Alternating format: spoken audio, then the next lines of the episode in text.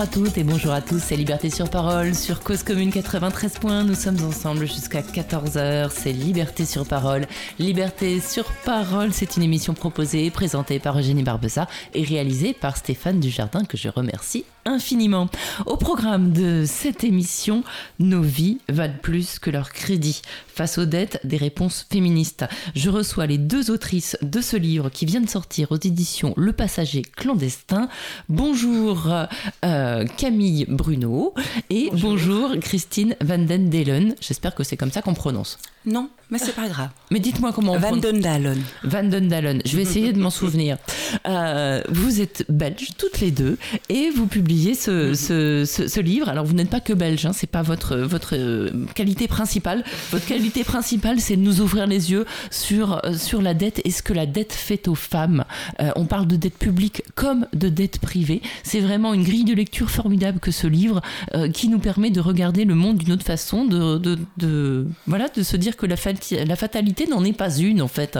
C'est un petit peu ça. Euh, vous parlez des politiques publiques et puis euh, vous dites aussi quelque chose d'essentiel.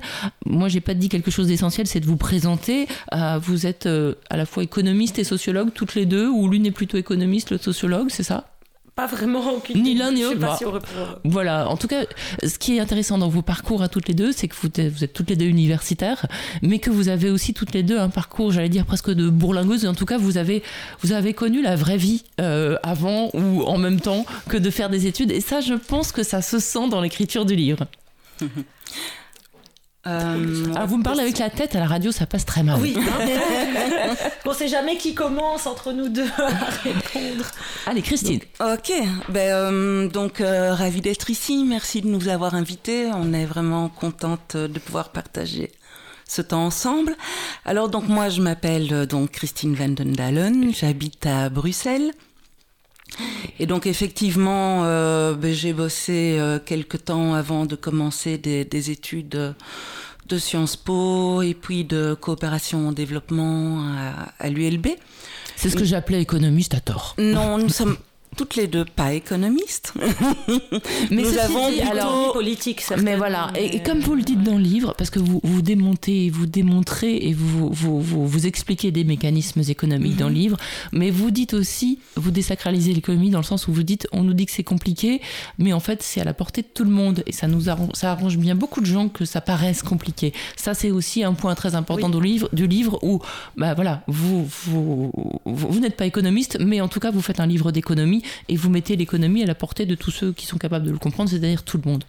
Oui, c'est un livre, enfin on peut dire que c'est de l'économie politique en tout Oui. cas, donc Mm. c'est faire une analyse politique, sociologique euh, de mécanismes économiques et de leurs conséquences très concrètes sur la vie euh, des gens et notamment certaines personnes, comme tu l'as dit, les femmes, mais pas que, sur au final toutes les personnes qui sont euh, impactées par le patriarcat. On aime, on aime bien parler de patriarcat plutôt que d'égalité homme-femme, tout ça, parce que voilà, il n'y a Parce que pas c'est que des femmes, hein, c'est Mm. très... C'est systémique. euh, Et oui, le voilà. patriarcat vise aussi, enfin, en tout cas, en- en- englobe aussi les hommes. C'est un système qui, qui impacte tout le monde, y compris euh, ceux qui en sont, entre guillemets, bénéficiaires. Voilà, ou qui n'appartiennent pas forcément ni à la catégorie homme ou femme. euh, Oui, ça existe aussi. On voilà. l'oublie souvent. Et, euh, et donc effectivement, oui, on en fait une analyse. On fait une analyse politique de mécanismes économiques. Et, euh, et comme tu le dis, oui, nous deux, enfin, on est, on sociologues de formation, on peut dire, euh, mais euh, on est surtout militante. Enfin, je veux dire, notre travail au CADTM n'a pas été que au CADTM et dans nos, dans nos autres activités, a plus été un engagement militant que, que simplement académique. Hmm. Euh, Mais ceci dit, voilà, ouais. c'est un livre très référencé. On reviendra Ouais. aux références d'ailleurs parce qu'elles ne sont pas anodines. Vous avez cité le CADTM, euh, le Comité pour l'abolition des dettes illégitimes. Faudra nous dire un petit peu euh, qu'est-ce que c'est que ce CADTM, quand a-t-il été créé et pourquoi? Ok. Ben, grosso modo, le CADTM a été créé à la fin des années 90, donc 90 en France. Mais les Euh, Français comprennent hein, quand vous dites 90. Ok. Il a été créé euh, suite à, euh, à la confrontation de ces deux fondateurs, donc euh, Éric Toussaint et Denis Coman, à la dette publique de leur ville, donc qui était la ville de Liège. Et euh, ben, cette prise de conscience euh, leur a fait euh, constater que cette, cette dynamique de la dette était structurelle et s'imposait essentiellement à cette époque-là au pays des Suds, où FMI et Banque mondiale sabraient à coups de à coup de licenciement, à coup de, de réformes macroéconomiques. Ce qu'ils appellent pudiquement les ajustements structurels. Les ajustements structurels, voilà, qu'ils étaient en en totale, euh, totale dévastation euh, sociale, économique et tout ce qu'on peut imaginer. Donc euh, progressivement, cette association s'est hum, s'est étoffé avec un réseau international, donc d'autres associations dans le monde qui étaient confrontées aux politiques de la dette et qui ont décidé de faire réseau. Et puis, au fil des années, ben, la crise financière de 2008 ben, nous a projeté l'austérité également au nord. Et donc on a commencé à travailler aussi avec euh, un angle de vision, euh, notamment beaucoup euh, avec des personnes en Grèce. Et là, on a eu la chance d'essayer de, mener un audit de la dette avec les avec les parlementaires en Grèce. Donc voilà, ça c'est ça c'est donc il y a eu la dette au sud, la dette au nord, et puis aussi ben, les dettes privées qui sont rentrés dans, dans, nos champs de lutte en fait, euh, parce que euh, dette publique et dette privée sont, sont intermêlés, intermêlés quoi. Hmm.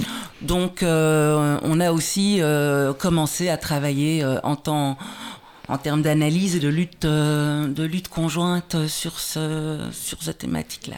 Voilà. Et alors on constate dans ce livre que vraiment la dette, c'est une invention qui a euh, changé le monde en fait. Et une de mes grandes découvertes en vous lisant, c'est que euh, le mythe du progrès, euh, du progrès notamment technique, qui irait avec un progrès social et une désaliénation des femmes, eh bien c'est faux. vous montrez très bien. Alors vous prenez l'exemple du Moyen Âge, mais peut-être qu'on pourrait prendre aussi la, préhistoire où on a constaté que les femmes étaient tout aussi musclées que les hommes, donc peut-être que peut-être qu'elle faisait les mêmes activités, allez savoir. Euh, bon, ça c'est moins de preuves, mais la, preuve scientifique par les, attaches musculaires est quand même assez importante. Euh, mais vous, vous, vous êtes attaché au Moyen Âge pour montrer qu'au Moyen Âge, euh, il y avait tout un tas de, facteurs d'organisation sociale. Alors vous ne mythifiez pas le Moyen Âge, hein, vous ne dites pas que c'était très bien qu'il y ait des seigneurs, qu'il y ait le droit de cuissage et tout ça, mais n'empêche, les femmes avaient une autre place dans, sa, dans la société et presque que plus égalitaire. Alors c'est vrai que ça, ça, ça va contre les idées reçues. Expliquez-nous.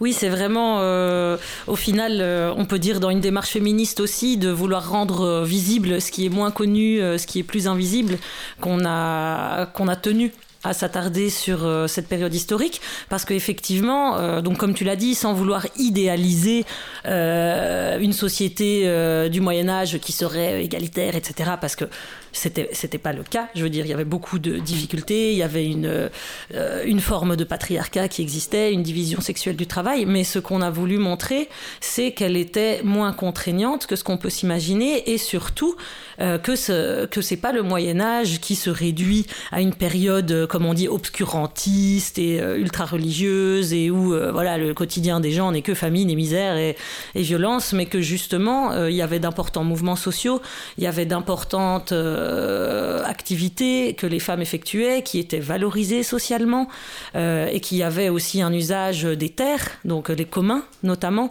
qui étaient euh, partagés et où toutes les activités, au final, qui étaient beaucoup moins marchandisées contribuaient à la société. Donc il y avait une valorisation sociale des activités qui n'était pas la même que ce qu'elle a pu être plus tard, justement à la Renaissance, qu'on a plus tendance à associer justement aux Lumières, au progrès, etc.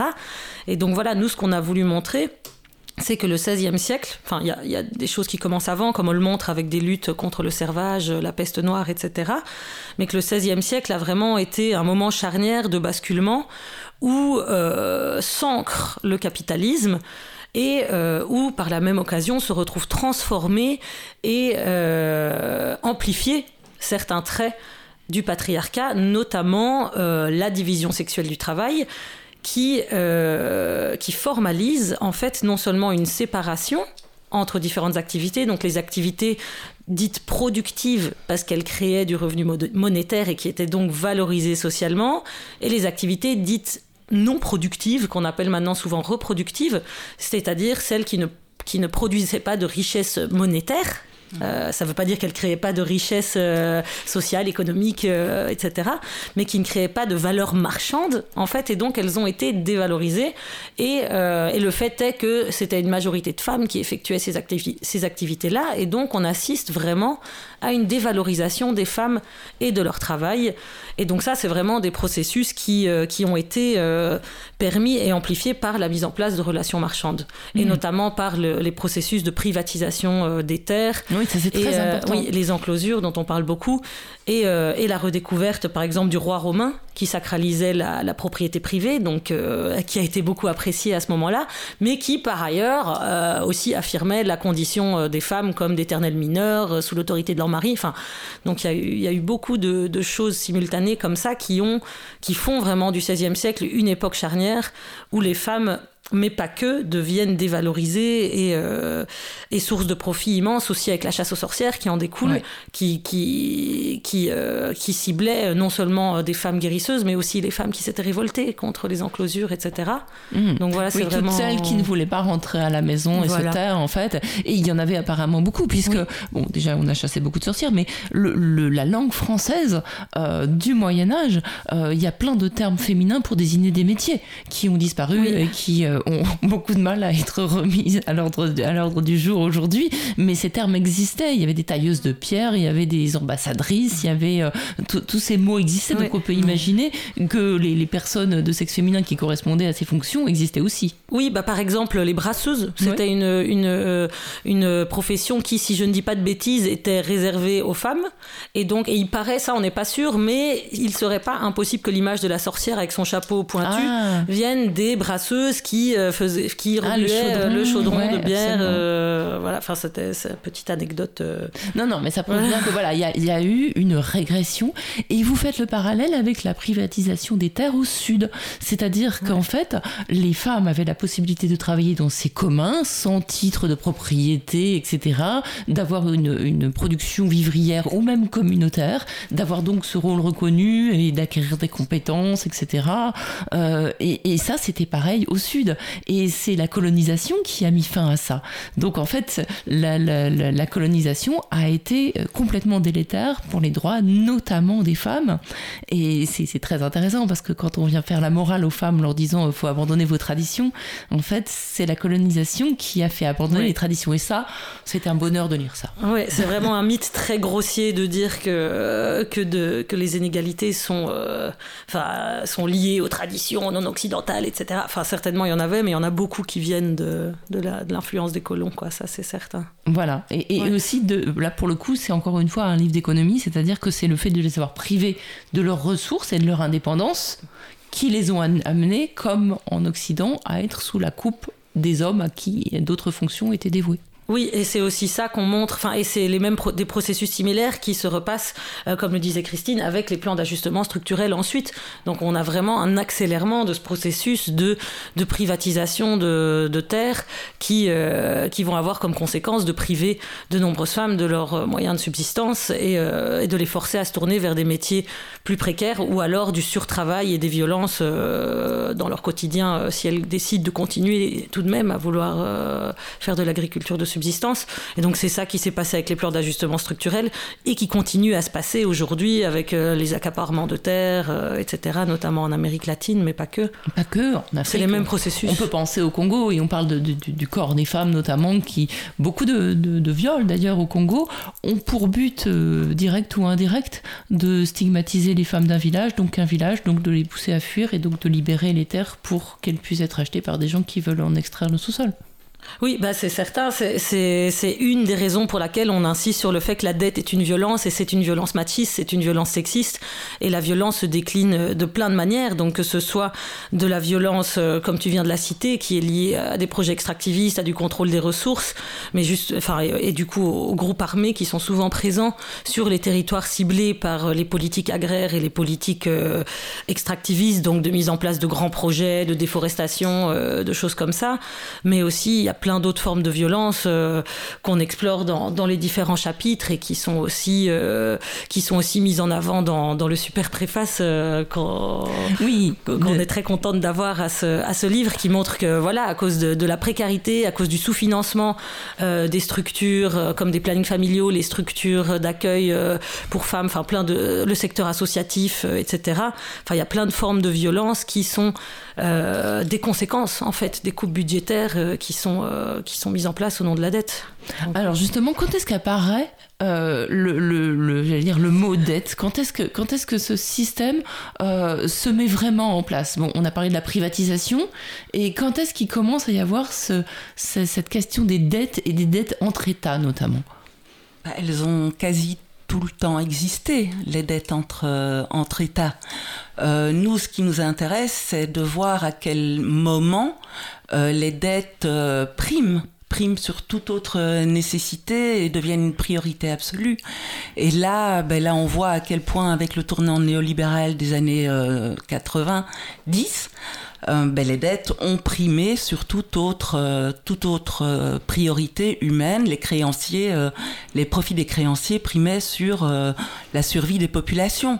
Donc c'est à ça qu'on s'intéresse dans ce livre. Et, et, donc, ben voilà, nous, on s'intéresse aux dettes financières. Il y a des dettes, on peut parler de, de dettes, de dettes qui pourraient, et c'est pour ça qu'il y a une difficulté parfois euh, à, concevoir la dette publique comme quelque chose qui ne doit pas être nécessairement remboursé, parce que ben, dans la tête, euh, on nous, a, on nous a inculqué que toute dette doit être remboursée. Or, euh, les, dettes dont on parle, donc les dettes financières, n'ont pas été contractées pour l'intérêt des populations, ont été contractées pour le profit de banques, d'institutions financières et, et, et, tout cela. Et donc, donc euh, ces dettes pour nous sont des dettes illégitimes ou pour la colonisation et, toute une série de choses. Et donc euh, nous nous parlons des dettes financières qui n'arrêtent pas d'augmenter, d'augmenter, d'augmenter et, et pas de dettes qui pourraient être mises au service d'un investissement public et collectif et donc euh, au service du bien-être collectif. Donc nous nous ciblons véritablement notre analyse sur les dettes financières qui ont primé et qui priment toujours sur tout autre intérêt. Et, vous citez quelques chiffres et vous dites notamment que le service de la dette, c'est-à-dire les intérêts de la dette, mhm. depuis quelque temps dépasse le budget de la santé, puis le budget mhm. de la santé et de l'éducation cumulés. Enfin, c'est absolument exponentiel. J'ai plus en tête ni les chiffres ni les dates, mais vous, vous devez les avoir.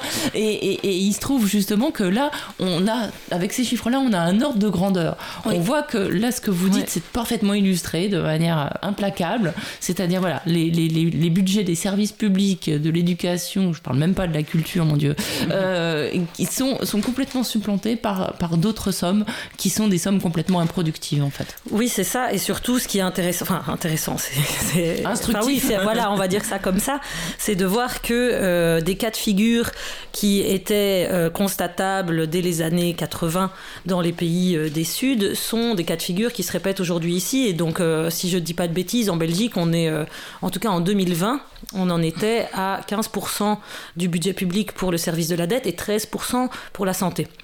Donc, avec une crise sanitaire qui éclate, on enfin, voilà, donc pour nous, c'était aussi très dur de ne pas avoir une lecture dans ce sens-là, une lecture non seulement de la, avec la dette, mais une lecture féministe euh, de la crise sanitaire, quand on a ces chiffres en tête, parce qu'on voit bien que le, le soin, en fait, n'est pas une priorité publique et que, et que les intérêts euh, financiers euh, le sont bien plus. Et donc voilà, ça c'est des, des chiffres euh, malheureusement devenus habituels. Donc on est à du, du 15-20% pour le service de la dette et des, des sommes inférieures pour mm. euh, l'enseignement, l'éducation. pour donner des, un ordre de grandeur en termes de chiffres, ben là, il faut, par exemple, depuis la crise, la crise de la dette en, en Europe, donc la crise de la dette européenne, vers 2000, 2010, euh, le service de la dette a été supérieur à toutes les dépenses sociales. Donc en 2008, le service de la dette était supérieur au budget de l'éducation et en 2012, supérieur au budget de la santé et de l'éducation en moyenne, en moyenne européenne.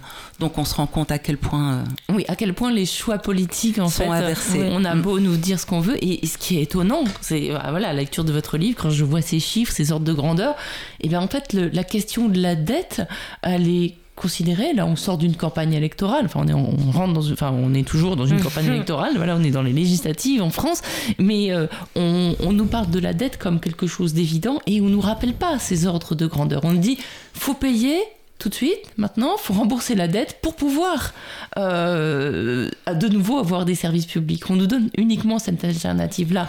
Il n'y a aucun audit de la dette, on ne se demande pas ce que c'est que cette dette, on n'interroge absolument pas cette question, ce que vous faites, vous, dans, dans, le livre. Voilà, c'est la dette est, considérée comme quelque chose voilà, d'une évidence, de quelque mmh. chose sans alternative. Alors qu'en fait, voilà, il y en a. Et vous le dites à la fin du livre, mais on va garder ça, le suspense. D'accord. non, non, mais vous parlez bien sûr des, des, des alternatives, mais c'est vrai qu'on va voir avant euh, comment euh, ces dettes, alors déjà, sont les ajustements structurels qui portent ce nom au sud.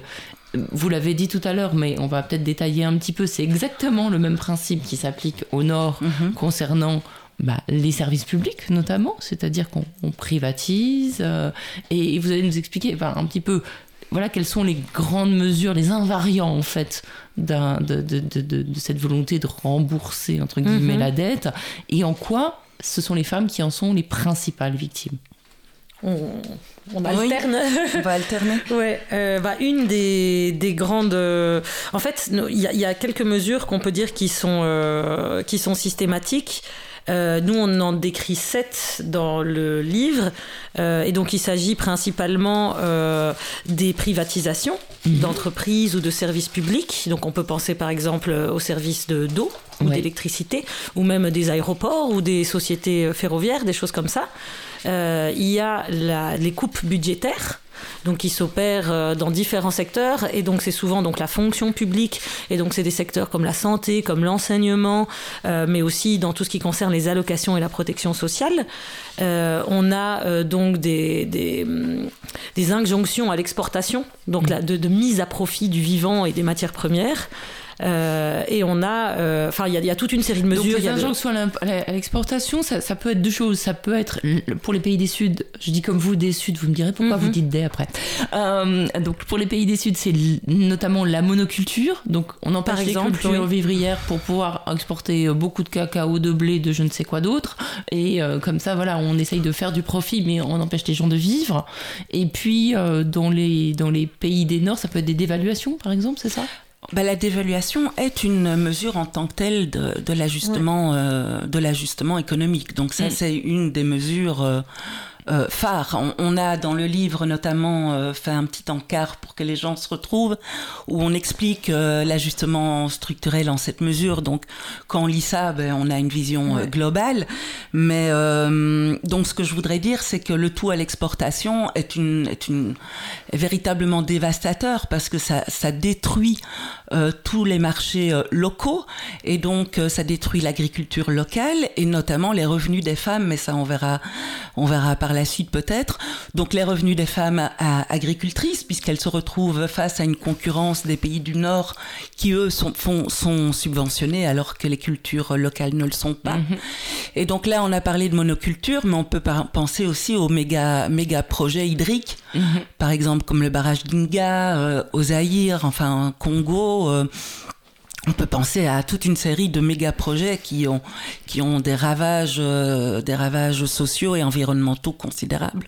Mm. Le tout pour euh, trouver euh, des devises des devises qui permettent de rembourser la dette extérieure. Parce qu'il faut savoir que quand on contracte une dette en dollars, par exemple, il faut la rembourser en dollars. Mm. Donc c'est pour ça qu'il y a cette injonction à l'exportation pour vendre vers l'étranger des produits afin de récupérer des, dollars, par exemple, donc des devises, mm. pour rembourser cette dette.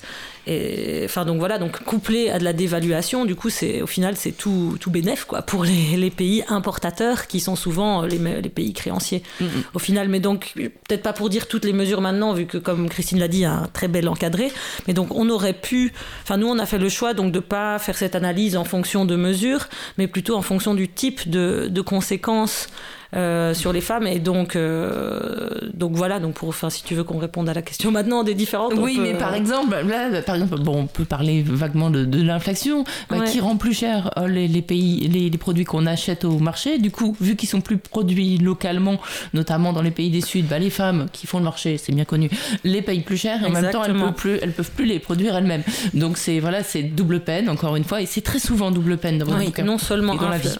Non seulement inflation, mais par exemple il y a les produits européens qui sont subsidiés par la PAC. Mhm. par la politique agricole commune, qui donc vont être vendus à des prix bien moindres. Que se pratiquer localement. Et donc, on assiste à une concurrence déloyale euh, fulgurante. Et donc, pour les, pour les petites euh, productrices, ça devient très difficile de tirer un revenu suffisant euh, d'une petite production alimentaire. Et donc, on parle beaucoup de l'agriculture, mais on peut aussi penser au tissu, par exemple, ou à d'autres d'autres produits qui sont souvent produits traditionnellement par des femmes. Mm, mm. Oui, là, je crois que les, pays comme l'Inde, on, on, en beaucoup pâti, notamment. Hein. parce que ça touche absolument, enfin, ce qui vous montrait à travers différents exemples, vous, reviendrez sur ceux que, que vous voulez, hein, n'hésitez pas à en citer. Euh, c'est vraiment quelque chose d'assez universel. Hein. Il n'y a pas un pays qui échappe euh, euh, à la dette. C'est pour ça qu'on appelle le système dette, puisque autant, autant le patriarcat c'est un système, autant la dette c'est un système également qui fait partie du capitalisme hétéropatriarcal et c'est ça qu'on essaye de mettre en avant.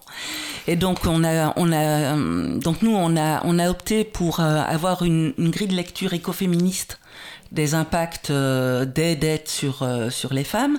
Et donc là, euh, pour, pour élaborer ce livre, on, hum, on a utilisé un cadre, un cadre d'analyse en six axes.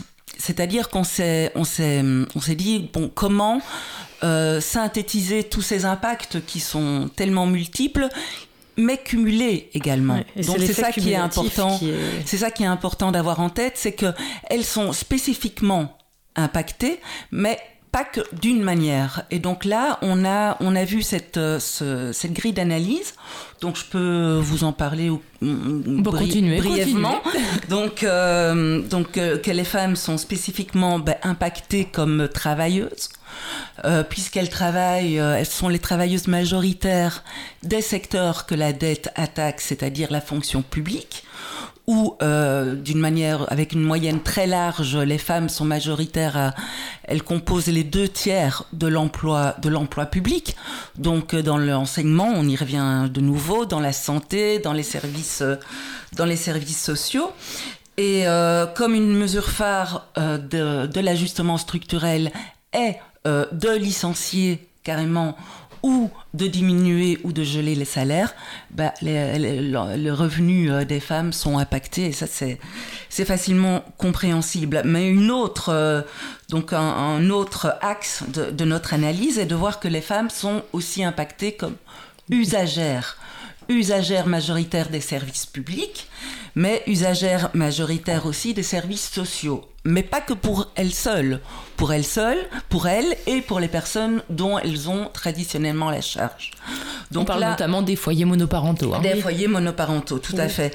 Et là, on voit euh, à quel point ben, l'austérité euh, détruit euh, drastiquement tout ce qui est protection sociale eh bien, les femmes sont, euh, sont, sont majoritaires dans les bénéficiaires de cette protection sociale. Pourquoi? Parce qu'elles ont des, revenus déjà moindres et plus précaires, et parce que, euh, suite à, tout ce qu'on a pu discuter avant, on les a assignées à euh, la responsabilité du bien-être de la famille. Donc, elles se retrouvent dans des situations où elles sont plus dépendantes Hein, de prestations sociales que les hommes. Il faut savoir qu'en Angleterre, euh, les prestations sociales sont, composent 20% des revenus des femmes et 10% des revenus masculins. Mmh. Donc euh, c'est un, exemple euh, à avoir en tête. C'est signifiant. Et puis bon, là je vais encore partager avec vous un troisième axe qui est celui des personnes assignées au, au prendre soin. Donc, euh, comme la dette euh, détruit tous les mécanismes de solidarité collective, de soutien public à la reproduction sociale, euh, bah, il faut que cette reproduction sociale soit prise en charge par par quelqu'un. Donc, et là, c'est quelqu'un. Il y a des gens qui sont essentiellement doués pour ça. Oui. Naturellement, par C'est ça. Et donc, en fait, on voit une privatisation de, cette reproduction sociale, une privatisation, un renvoi euh, de ces privatisations aux femmes et euh, une des conséquences est le retour au foyer. Donc, ou le euh, surtravail, et, l'épuisement puisque elle combine, elle compend, elle elle compense, elle cumule, elle. Et puis ça euh, s'accumule. Ça s'accumule. aussi qu'elles prennent pas soin de leur santé, donc elles ont d'autant plus besoin de, de prestations sociales. de santé qui est. Voilà, c'est un cercle vicieux. Euh, c'est absolument déprimant. Difficile, oui, bien sûr. Bon, mais il n'y a pas que des choses déprimantes. Attendez, on va écouter un truc pour se remettre un petit peu. Déjà, on va écouter le chant des peines sardines. Les peines sardines, c'est qui? C'était des, des, des, ouvrières de Douarnenez qui ont fait une grève mm. victorieuse. Une grève des sardines.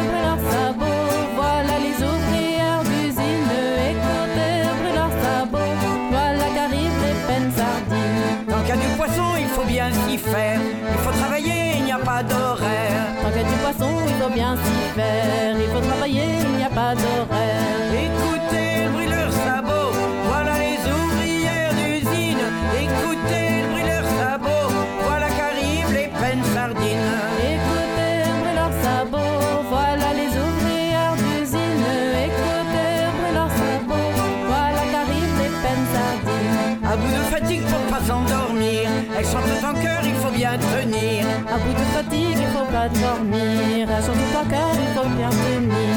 Écoutez, brûle leurs sabots. Voilà les ouvrières d'usine. Écoutez, brûle leurs sabots. Voilà qu'arrivent les peines sardines. Écoutez, brûle leurs sabots. Voilà les ouvrières d'usine. Écoutez, brûle leurs sabots. Voilà qu'arrivent les peines sardines. Malgré leur travail, non guère de salaire. Et bien trop souvent, on vit dans la misère le salaire et bien trop souvent on vit dans la misère.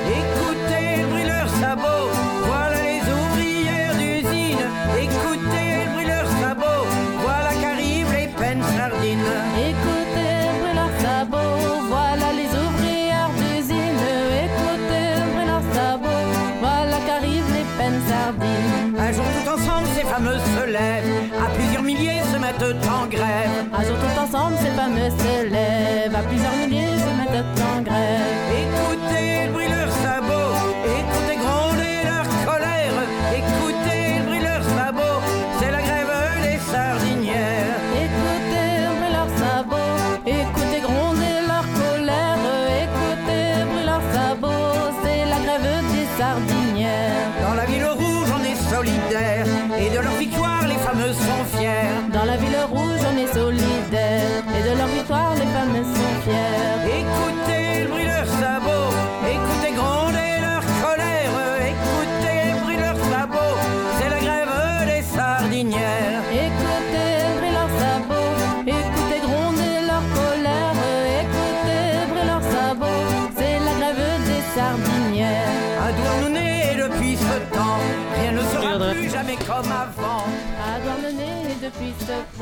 Rien ne sera plus jamais comme avant. Voilà, rien ne sera plus jamais comme avant après cette grève victorieuse des Pensardines. Vous écoutez Liberté sur parole sur euh, Cause Commune 93.1.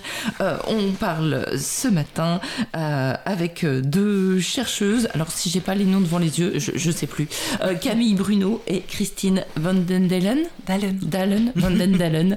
Euh, donc vous êtes toutes les deux chercheuses et vous avez publié euh, Nos vies valent plus que leur crédit. C'est aux Le Passager clandestin. Je sais tout ça, mais à la radio, il faut que j'ai tout sous les yeux. Alors, on était en train de détailler avec vous euh, l'impact particulier des dettes sur les femmes, l'impact différencié et genré euh, des, des dettes. Euh, Donc vous avez déjà donné pas mal d'éléments sur euh, leur santé. En fait, elles sont à la fois euh, plus, plus impactées dans leurs emplois, plus impactées dans leurs besoins, puisqu'elles ont besoin de plus peut-être de prestations sociales, puisqu'elles sont, voilà, elles sont déjà fragilisées, donc elles en, elles en manquent. Et donc voilà, ça crée une sorte de cercle vicieux. Mais pas uniquement.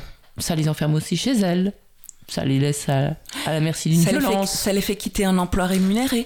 Bah oui. Ça les fait travailler à temps partiel. Mhm.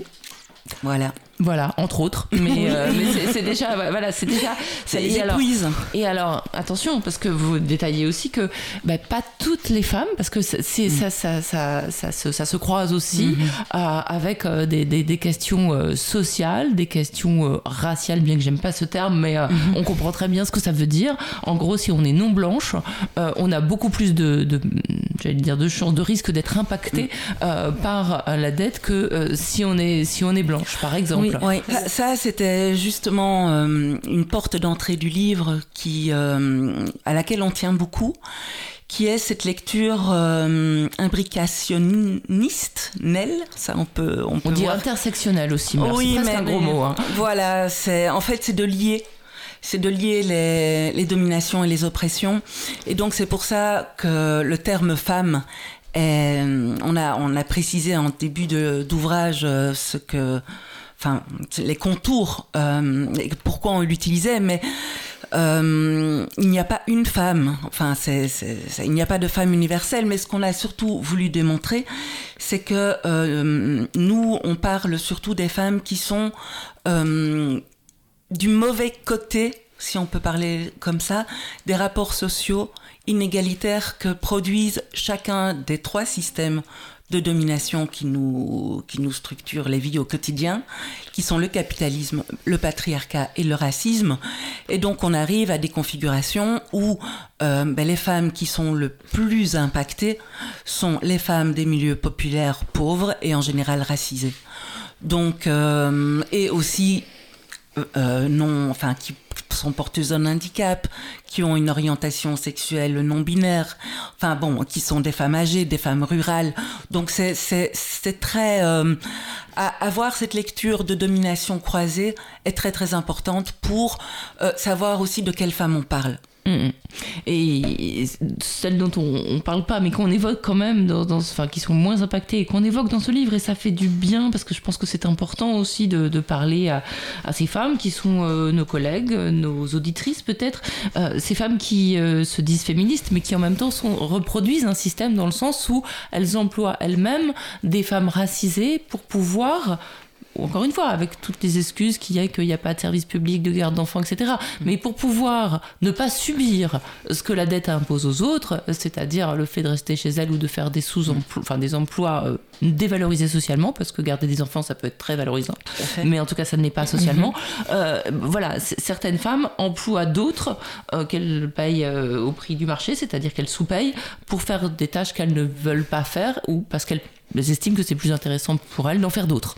des tâches qu'elles ne veulent pas faire, mais que surtout euh, l'État et une grande majorité d'hommes s'obstinent à ne toujours pas prendre en charge non aussi, plus. aussi, bien sûr. donc c'est sûr que, que ça, ça joue énormément.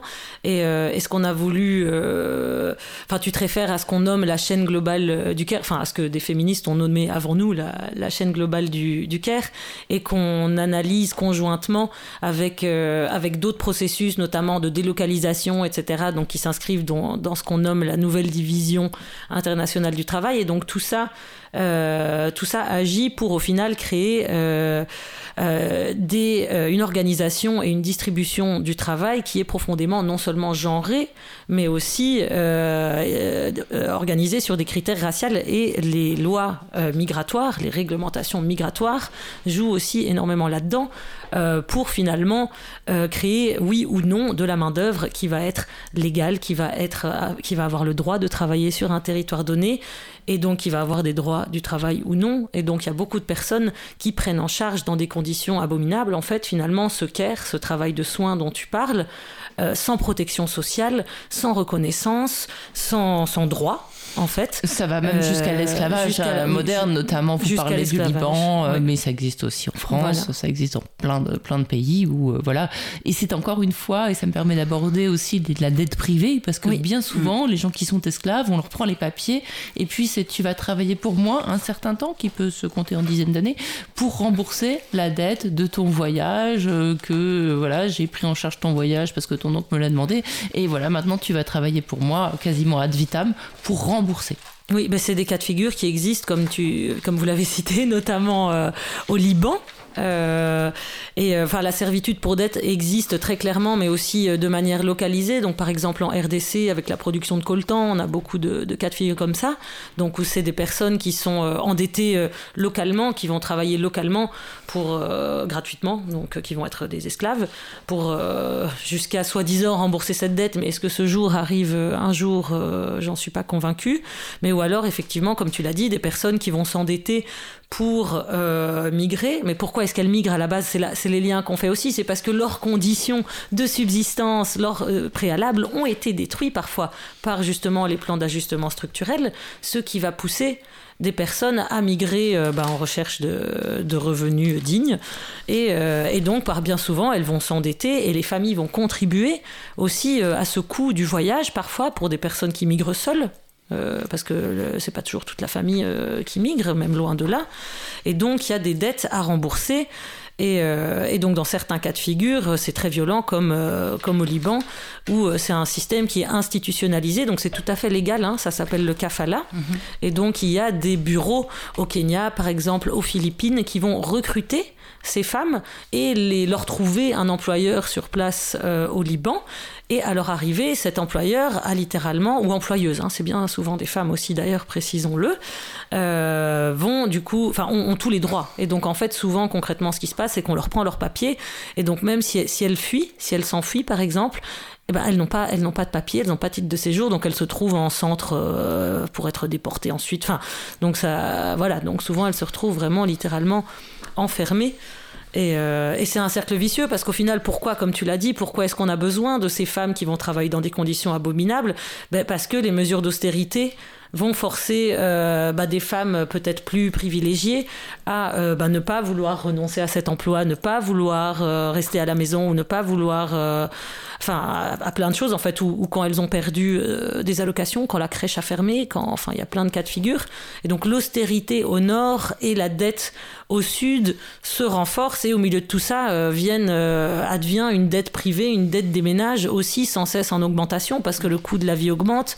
Enfin donc c'est vraiment, euh, enfin comme tu le disais Christine, c'est un système dette parce que vraiment c'est une machine qui est très bien huilée Oui, malheureusement malheureusement. et, euh, et qui avec plein d'éléments qui, qui fonctionnent, qui se renforcent euh, les uns les autres quoi. Ouais.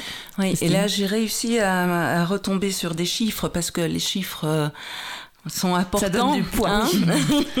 par exemple, enfin, pas par exemple, l'OIT a ré- réalisé une étude en 2017 où euh, elle constate, euh, donc l'OIT, Organisation internationale du, travail, constate que sur les 16 millions de personnes par le monde qui sont en servitude, la moitié en est en servitude pour la dette, à cause d'une dette. Et alors là, on retombe sur un des fils euh, transversaux du livre, qui est de dire que la dette est une violence.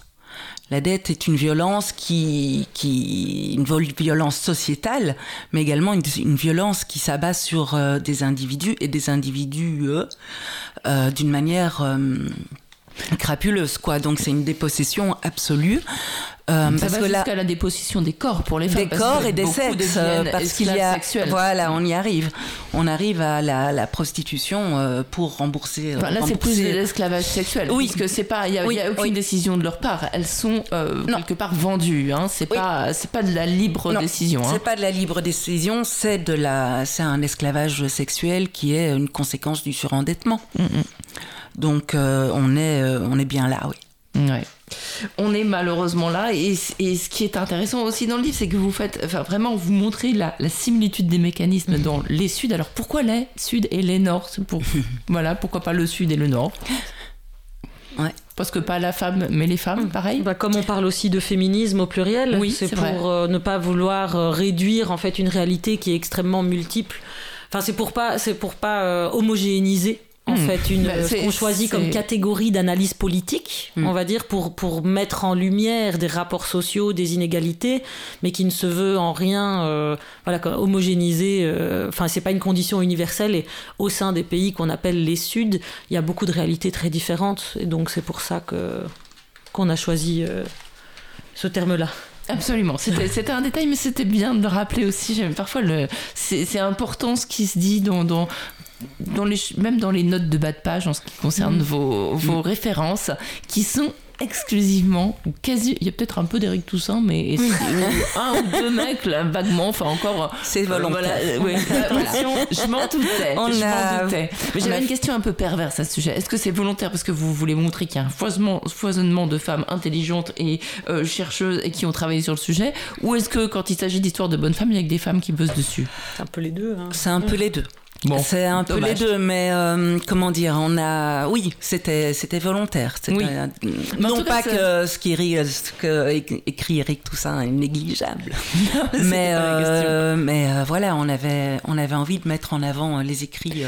Mais en tout cas, ça quoi. montre un, un foisonnement qui, qui fait bien plaisir à lire, en tout cas. Voilà. Et ça donne plein, plein de pistes. Voilà, il y a, il y a deux autrices, plus, plus plein de collaboratrices dans ce, Oui, dans ce livre. Oui, c'est important de, le les, de Mm. les remercier et de le dire. C'est pas, euh, c'est un travail qui a été collectif aussi, quoi. Voilà, et qui renvoie vers plein, vers plein d'autres. Voilà, c'était le, le petit aparté, mais, euh, mais, mais on a encore euh, quelques petites choses à, à, à voir au niveau du, du, du- même plein de choses. Hein, je sais pas si on aura le temps de parler de tout, mais euh, vous, vous parlez. On, on- je voudrais poursuivre aussi sur ces, femmes qui en emploient d'autres. Qui, euh, ça montre bien qu'en fait, il faut tout changer. Il faut changer de paradigme. C'est pas juste en mettant des personnes de genre féminin euh, dans un système patriarcal, quelques-unes, alors il en faut une ou deux à tel poste, une ou deux à tel poste, si elles sont embrigadées dans ce système qu'elles ne contrôlent pas, euh, le fait d'avoir des gens de sexe féminin, ça changera absolument rien en fait. C'est vraiment un système qu'il faut renverser, et pour, renverser, pour le renverser, il faut le comprendre, c'est ce que vous nous aidez à faire en fait. Oui. Oui, c'était déjà, c'est déjà d'inverser les, les logiques quand on pense, quand on pense une dette, en fait. Donc, euh, en fait, se pose la question de qui doit à qui cette dette. Quand on voit euh, dans la première partie du livre à quel point euh, ben, les femmes prend- prennent en charge toute, toute la reproduction, toute la reproduction sociale, tous les soins, tout L'éducation des enfants. L'éducation, on parle véritablement d'une dette sociale et d'une dette reproductive. Donc il y a déjà cette volonté d'inverser euh, les logiques euh, inhérentes à la dette. Mais il y a aussi les apports euh, des féminismes éco, éco, des écoféminismes, qui elles, Camille y reviendra, donc qui elles nous invitent à aussi repenser cette notion, cette notion de dette et d'y inclure de nouvelles, de nouvelles centralités, de faire en sorte que la finance ne soit plus une centralité. Mm, mm. Là, je lui laisse la parole. Si on développe là-dessus maintenant, je ne sais allez, pas. on y va, euh, on y va, D'accord. oui, parce que juste peut-être pour euh, pour revenir très très, enfin ça rebondit sur ce que tu disais par rapport au, au pouvoir, c'est que ça c'est une chose auquel on, on tient à cœur et qui va certainement aussi euh, faire couler de l'encre un peu là avec. Enfin j'ai déjà vu justement, euh, je me suis un peu, j'ai un peu lu les, les journaux français donc se poser la question est-ce qu'il va y avoir une femme première ministre ou je sais pas quoi et, et qu'au final voilà c'est des choses qui pas, nous mais pourquoi qui faire nous intéresse pas trop au final parce que les, souvent les, les femmes qui arrivent dans ces sphères-là sont justement du coup des femmes qui ont, qui ont intégré les codes euh, du pouvoir euh, et qui, enfin donc le problème c'est pas c'est pas les, les joueurs ou les joueuses finalement, mais c'est c'est le jeu. Et donc euh, et donc nous ce qu'on essaye de démontrer effectivement c'est que la pensée occidentale est forgée autour d'un ordre de valeurs qui est, qui est pyramidal en fait et où sont euh, tout en haut des valeurs dites masculines, donc de guerrière, de compétitivité, euh, de, de, de, de choses techniques, euh, pardon, oui, de force, et Performance, de, ouais. de Mm. performance et, et de choses comme ça, plutôt que par exemple d'écoute, de soins, de Alors là, solidarité. j'ai une petite observation Et- quand même. oui. Parce que je suis super contente d'avoir une machine à laver le linge, moi. Ah mais oui, mais évidemment. Et un aspirateur. Je, Bah oui. je suis super contente.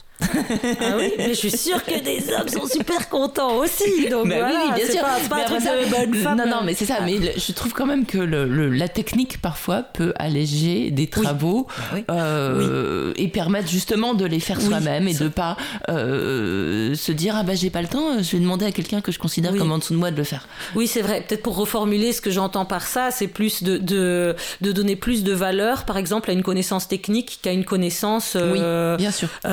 Euh, d'écoute ou euh, de, de médiation Ou ou, de savoir s'occuper de quelqu'un d'âgé. Voilà, Donc Voilà, de plus, savoir faire euh, prendre une douche à que quelqu'un d'âgé, par que, exemple. par exemple, un Mhm. savoir technique va être plus valorisé que qu'un savoir d'une activité qui est typiquement associée au féminin. Ouais, Donc on va donner plus de valeur Mhm. et donc de valeur économique aux gens qui ont ces professions-là, euh, à ces activités-là.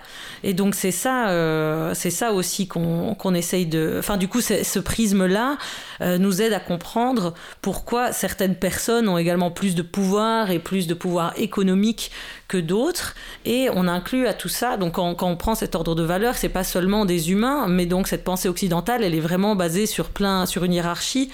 euh, également euh, de l'humain par rapport à la nature, du soi-disant civilisé par rapport au non civilisé, euh, et donc aussi par rapport aux animaux, par rapport à ce qu'on considère comme non vivant.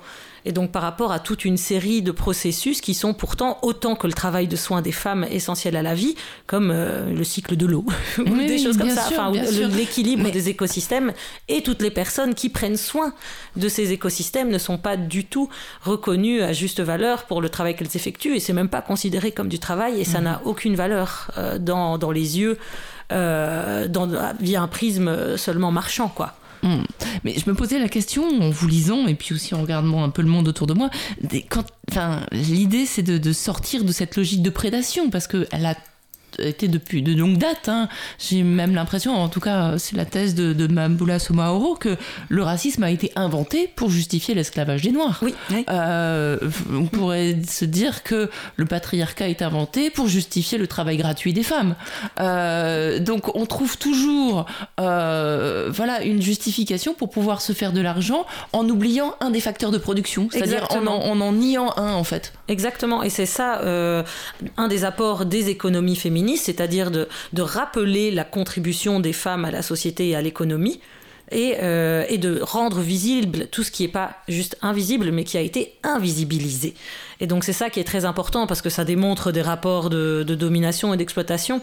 Et, euh, et donc l'apport des écoféminismes, c'est de rappeler que le capitalisme se fonde, et, et le patriarcat se fonde non seulement sur toutes ces capacités, enfin sur le travail reproductif effectué par une majorité de femmes, mais aussi sur l'autre pilier qui soutient la continuité de la vie sur Terre, c'est-à-dire ces capacités régénératives de la nature qui sont invisibilisées, exploitées, infériorisées d'une manière analogue, c'est-à-dire qui s'opèrent selon la même logique.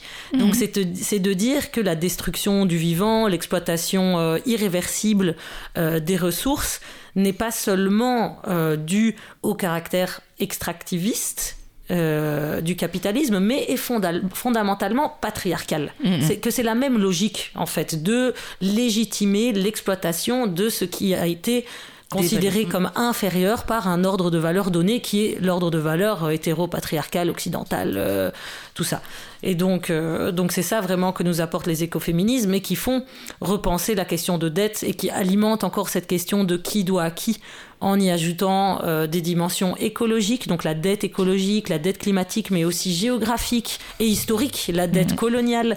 Et donc ça ajoute aussi euh, plein de dimensions et ça offre, euh, et c'est pour ça aussi que Christine parlait d'imbrication tout à l'heure plutôt que d'intersectionnalité, parce que c'est pas juste un cumul en fait. Il Mhm. s'agit pas de dire euh, toi tu es victime du sexisme et du racisme, et, mais, mais que tout ça ensemble oui, ça crée des choses spécifiques. ouais. Et, et Mhm. donc je vis pas le même sexisme que qu'une femme non blanche par exemple. Et donc Mhm. c'est pas juste qu'elle vit du sexisme et du racisme, mais c'est un sexisme bien spécifique qui a été historiquement et socialement construit. Euh, et donc voilà, ce qu'offrent les écoféminismes, c'est de rappeler que si on veut lutter contre le, enfin on peut pas lutter par exemple euh, contre le patriarcat euh, sans sans avoir une posture écologique. Enfin et on peut pas lutter pour le climat, pour le climat, pardon, pour le climat Ah, c'est joli. sans euh, voilà sans sans s'engager dans des dans une démarche décoloniale dans une démarche féministe non plus et donc c'est d'offrir cette lecture conjointe en Mm. fait à la colonisation euh, des peuples euh, du corps des femmes euh, des suds de la nature du vivant. Enfin et dire que c'est un seul processus en fait. Et, et voilà. Et on invite aussi à penser d'autres possibles Vous vouliez ajouter quelque chose euh, Ou non, sinon je, rebondis. Moi j'ai encore plein de questions et de remarques, euh, mais qui m'échappent à l'instant, bien sûr. Mais voilà, donc que faire? Il faut, faut compter, faut genrer. J'ai été euh, intéressée par le fait que vous donnez des statistiques de chômage différenciées par, par genre, féminin et masculin. Et c'est vrai que c'est pas ça. Je me suis dit, bah, tiens, mensuellement en France on donne les statistiques de Pôle emploi, mais on le, met, on le donne pas par, par sexe. Mais pourquoi pas? Ça pourrait déjà être un, un premier pas. Enfin, faut compter, faut visibiliser. Et il y a des petites choses qui sont, qui sont assez simples, bien que le tout soit bien sûr hein, euh, très compliqué, parce que voilà, je reviens à ce que j'ai retrouvé, ce que, ce que je voulais noter avec vous, c'est que on a l'impression que c'est exponentiel, c'est-à-dire que plus les inégalités s'accroissent, plus la pression du patriarcat et du capitalisme augmente. Bah oui. Que, que te dire d'autre que, euh, que vous dire d'autre que, que oui? Oui, mais Parce vous, que vous la- avez bossé depuis 5 ans, 10 ans dessus. On lit votre livre, on le comprend. Ces- systèmes, ces systèmes sont fondamentalement inégalitaires. Donc, ils se basent sur des rapports sociaux inégalitaires. Ces rapports sociaux inégalitaires s'alimentent les uns les autres. Par exemple, donc, on voit à quel point, euh, quand on reprend une, lecture féministe, à quel point euh, le capitalisme a eu besoin du patriarcat. Pourquoi? Et du racisme. Pourquoi? Parce que euh, ce patriarcat lui a donné une pop, vous la- vous l'avez dit tout à Oui. l'heure également, lui a donné une population dévalorisée. Dévalorisée, donc on légitime leur exploitation. Voilà. Voilà. Et on se dit que si jamais on, on, on arrêtait l'esclavage, le sucre serait trop cher. On Voilà, est là. Donc, ça, euh, c'était, voilà, c'était, on est dans une Voilà, logique comme ça. préoccupation clairement prioritaire le voilà. prix du sucre hein, non, non, mais voilà. c'était, c'est, un texte très célèbre hein, euh, en ouais. France. euh, je crois que c'est Voltaire euh, qui, euh, qui, qui justifie. Voilà, il est dans une logique complètement déraciné, enfin euh, coupé de toute humanité, mais qui en fait euh, s'auto-alimente et c'est très logique. Effectivement, si le, le travail a un coût, le sucre, le sucre est plus cher. Après ça, qu'il y ait des hommes qui meurent, on- voilà, ça, ça, ça lui passe à côté. Mais néanmoins, cette logique, on a l'impression qu'on est à peu près dans la, dans la même logique pour le, le patriarcat, pour le fait que bon bah des femmes bossent gratuitement, euh, je ne sais combien d'heures en plus que, que les hommes. Bon bah oui, mais c'est bah oui, mais sinon comment on va faire? Pas- c'est vital, voilà. hein, c'est Ouais. vital pour le capitalisme. C'est Mm. c'est vital parce que imaginez là, vous vous disiez euh, oui, c'est bien d'avoir des des indicateurs, euh, des chiffres différenciés euh, donc genrés, mais pour le capitalisme, si, imaginez s'il devait payer tout ce travail gratuit. Et comment il ferait? Eh ben, on aurait une dette, on lui ferait crédit. Comment comment il c'est ça, Et c'est- et c'est ça c'est qu'on ju- et qu'on c'est- et propose c'est- de mettre en avant. Et c'est ça, voilà, que par exemple, l'audit féministe euh, des dettes, c'est c'est montrer à quel point tout ce, tout ce travail gratuit, mais aussi euh, toutes les déprédations euh, financières, mais pas que, hein, évidemment euh, psychologiques, euh, euh, au niveau de la santé et tout, euh, qu'imposent les politiques de la dette euh, sur les femmes et particulièrement plus sur certaines, bah, à quel point euh, c'est- énorme, quoi. Et euh, il faut savoir aussi que hum, ça avait été des, des longues, euh, un long résultat de lutte féministe d'avoir ces chiffres, euh, d'avoir Mhm. ne fût-ce que d'avoir ces chiffres genrés Oui, oui. et d'avoir une lecture, euh, une lecture euh, genrée de toute nouvelle politique qui était adoptée dans les gouvernements. Mais suite aux mesures d'austérité, plusieurs pays ont abandonné cette lecture, euh, cette lecture genrée des politiques qu'ils adoptent. euh, voilà. Bah, forcément, Donc, vous le ça- montrez dans le livre. J'invite à le lire parce qu'on voit que une mesure. Euh, mais alors, je, je- évidemment, j'ai plus en tête et j'aurais dû prendre mieux mes notes. mais on, on voit que si, euh, voilà, si on supprime un droit aux femmes, les conséquences sont, sont, sont, sont pires pour tout le monde. Bien sûr. Euh, voilà. Et c'est, et là, vous, vous, c'est aussi implacable. Bah, j'invite chacun à, à chercher dans, dans les pages de ce livre que vous allez courir acheter parce que c'est voilà, c'est, c'est vraiment, c'est la démonstration est absolument parfaite. J'avais une dernière question. pour. Non, mais c'est vrai, c'est, c'est, c'est sincère. On rougit. Vous ne voyez Vous ne pas, voyez pas, mais et on c'est rougit. que la lumière rouge qu'il y a au milieu elles de sont, elles sont tomates. Bon, il fait un peu chaud dehors aussi. mais Aussi, bon. voilà. Elles ont juste pris des coups de soleil, mais c'est pas grave. Je, je vais faire croire. je- Voilà. Euh, j'avais. On se demande quand ça, si on aurait pu éviter ça. Et en fait, je- bon, j'ai réfléchi aussi. J'ai repensé à mes études d'économie un peu alternatives aussi, et je me suis dit, mais je me suis souvenu d'un truc qui s'appelait la charte de la Havane en 1948, qui était euh, quelque chose qui aurait pu, si finalement il avait été ratifié par tout le monde et par les États-Unis, qui finalement ont refusé de le ratifier, euh, c'était euh, une d'autres règles du commerce. C'est-à-dire il y avait le droit d'avoir des déficits commerciaux ou des excédents, mais très peu, et ça devait forcément se compenser. Et en fait, à la place de ça, on a fini par mettre en place euh, l'OMC, ce qui est devenu l'ONC, euh, et, et, puis l'Organisation mondiale du commerce, qui est basée sur toute autre chose. C'est-à-dire qu'on peut se, voilà, avoir des dettes et avoir euh, des excédents commerciaux, mais peut-être que tout simplement une organisation du commerce différente, ce qui n'empêche pas de penser différemment tout le reste. hein, mais c'était un petit truc en plus, ou enfin voilà, complémentaire, euh, aurait pu empêcher euh, l'extrémité où on en est rendu aujourd'hui, où on se demande quand même comment on va pouvoir en sortir à court terme.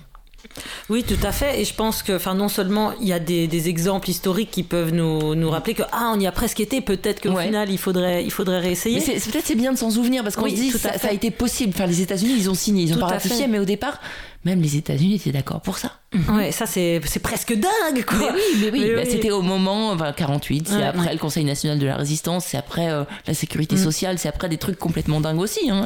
Ah, qui, sûr. pour, euh, qui pour les libéraux actuels Oui. euh, sont à détruire euh, absolument. quoi. Ouais, bah oui, mais ils, ils le disent d'ailleurs. Mais d'ailleurs, pour ça, enfin, je vous invite à aller voir parce qu'on bon, ça, il y a déjà beaucoup de choses qui ont été produites là-dessus, donc on, on, on a gardé nos, nos- nos précieux nombres de pages pour pour d'autres choses. Mais je vous invite par exemple à aller voir euh, le site du Euh, pour vous inspirer parce qu'il y a toute une série de mesures qui sont pas finalement euh, complètement farfelues euh, quand on y pense, qui peuvent être mises en place pour pour repenser des règles économiques et commerciales qui auraient plus de sens parce que souvent quand on dit ah, il faut annuler les dettes on nous répond et oui et puis alors comment vous allez éviter le crash financier? Enfin et, je veux dire évidemment l'annulation est une condition mais doit se faire de manière simultanée à toute Bien une sûr. autre série de réformes euh, socio-économiques et des choses aussi simples que taxer les riches par exemple des euh, ou taxer enfin taxer un certain nombre de d'échanges internationaux appliquer réellement les normes climatiques des amendes des choses comme ça pour tout pour Et tous les dommages environnementaux. On sait- Oui, enfin, voilà, enfin, vous mettre des- dans livre limites, euh, voilà, la, redistribution est absolument nécessaire, c'est vital. absolument Dim- donc des, des réformes fiscales qui ont du sens Diminuer le temps de travail. Diminution collective du temps de travail afin de pouvoir faire des choses comme socialiser le soin. Nous, on parle aussi de socialisation des banques, donc de réforme du système bancaire, de la séparation bancaire, qui par exemple, enfin BNP Paribas, la grande banque française, ou la, la banque commerciale et la banque d'épargne ont été fusionnées. Mhm. Et ça, ça a été, euh, ça a été, ça s'est fini en désastre, quoi.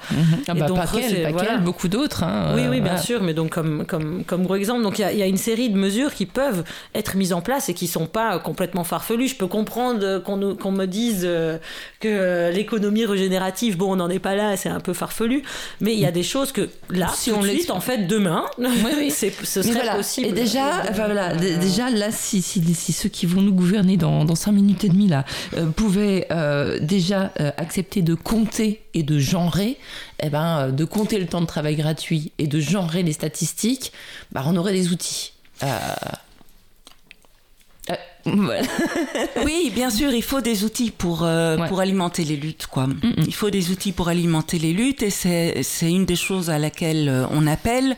C'est euh, ben justement que, que ces luttes, elles doivent être imbriquées, elles doivent être, euh, elles doivent être connectées. Mm, on ne peut plus voir une lutte d'une manière séparée. C'est dans le dans le monde d'aujourd'hui, c'est plus c'est plus possible. Autant, comme Camille a dit, euh, les réformes doivent être euh, Simultanées. co- oui, conjointes, euh, mais les luttes aussi doivent être conjointes parce que parce que sinon on n'y arrivera pas. Et voilà. Et pour conclure, je voudrais dire quand même que dans ce livre, il y a aussi plein de belles luttes. Oui. Euh, vous parlez des Argentines, vous parlez euh, contre le microcrédit. Voilà, Mhm. contre euh, les Argentines aussi pour, pour le droit de disposer de leur corps. Et en même temps, vous parlez de lutte commune, c'est ça qui m'a fait penser. Dans leur slogan, il y a à la fois vivre sans dette et, et, et, et- et le- avoir le droit de disposer de son corps. C'est vraiment, donc les deux slogans sont liés. Donc il y en a plein. hein. Il y a des femmes qui luttent, il y en a, il y en a beaucoup. Il y a la marche mondiale des femmes. Il y a, enfin, il y a plein, plein de, de mouvements euh, qu'on connaît pas tous forcément, mais qui méritent euh, notre attention. Un grand merci à toutes les deux, Merci euh. Camille Bruno et Christine Van On y est presque. Dites-moi. Dahl. Van den Dalen. Ah oui, voilà. Non mais voilà, j'avoue, je le dis à chaque fois à mes auditeurs, je suis dyslexique et les noms propres, c'est très très difficile pour moi.